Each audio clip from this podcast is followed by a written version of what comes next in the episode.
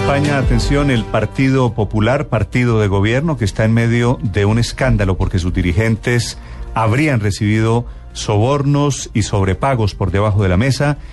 Ese Partido Popular, Silvia, en Madrid, está publicando los registros de los sueldos de los funcionarios y de los empleados del PP, intentando demostrar que no hay nada ilegal y nada oculto. Correcto, Néstor. Esto tiene un poquito, un poco de historia porque resulta que hace prácticamente una semana, el sábado pasado, el presidente de gobierno Mariano Rajoy dijo que iban a ser absolutamente transparentes con sus cuentas, las del partido y las del propias. Entonces hoy toda la prensa está criticando que ya se va a cumplir una semana y aún no se ha publicado lo que él prometió la, su patrimonio y su renta, su declaración a la renta, la del presidente de gobierno, que dijo que la iba a publicar en la página de la Moncloa y hasta el día de hoy todavía no ha sido publicada. Lo que sí ha sido publicado hace pocos instantes es en la página del Partido Popular, que es pp.es, eh, son las cuentas, la contabilidad del partido desde el año 2008 hasta el año 2011. Son las cuentas oficiales, no tiene detalles respecto de a quiénes se le pagaba qué. Sin embargo, hace una enumeración de sus gastos y de sus ingresos.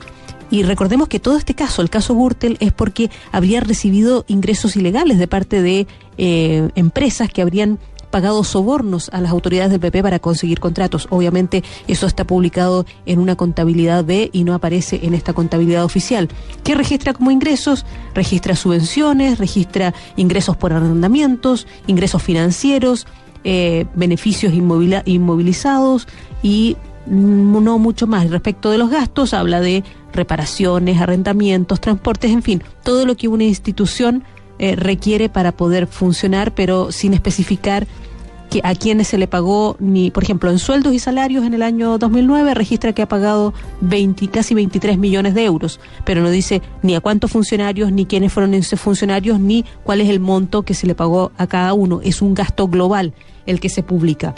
Por lo tanto, con esto el Partido Popular sale adelante para demostrar que muestra algunas cuentas, pese a que lo prometido, las cuentas propias del presidente de gobierno, Mariano Rajoy, que aparece en la contabilidad B, recibiendo casi 300 mil euros en, en, sobresueldos, en pagos en negro, eso todavía no ha sido publicado. Las cuentas oficiales de Mariano Rajoy todavía no están en la Moncloa, como sí lo prometió él hacerlo eh, dentro de esta semana, el sábado pasado. Néstor. Sí. Eh, Silvia, me escribe una periodista española que trabaja en Colombia, Salud Hernández, y me dice que son sobresueldos, que no son sobornos, que son sobresueldos debajo de la mesa. ¿Hay alguna diferencia? Eh, Néstor, ah, sí, la, diferencia es una. A ver, una cosa es cómo se recibió el dinero, cuál es el origen del dinero. Y la segunda cosa es cómo, qué, qué uso se le dio a ese dinero. La operación Gürtel lo que está investigando es si hubo una trama para cobrar sobornos a las empresas para financiar el partido. Y la segunda, la segunda denuncia, la que apareció hace apenas dos semanas, es que los funcionarios, los altos cargos del Partido Popular estaban recibiendo sobresueldos. La pregunta es de dónde venían esos sobresueldos. Eso ya está judicializado y es la investigación de los sobornos.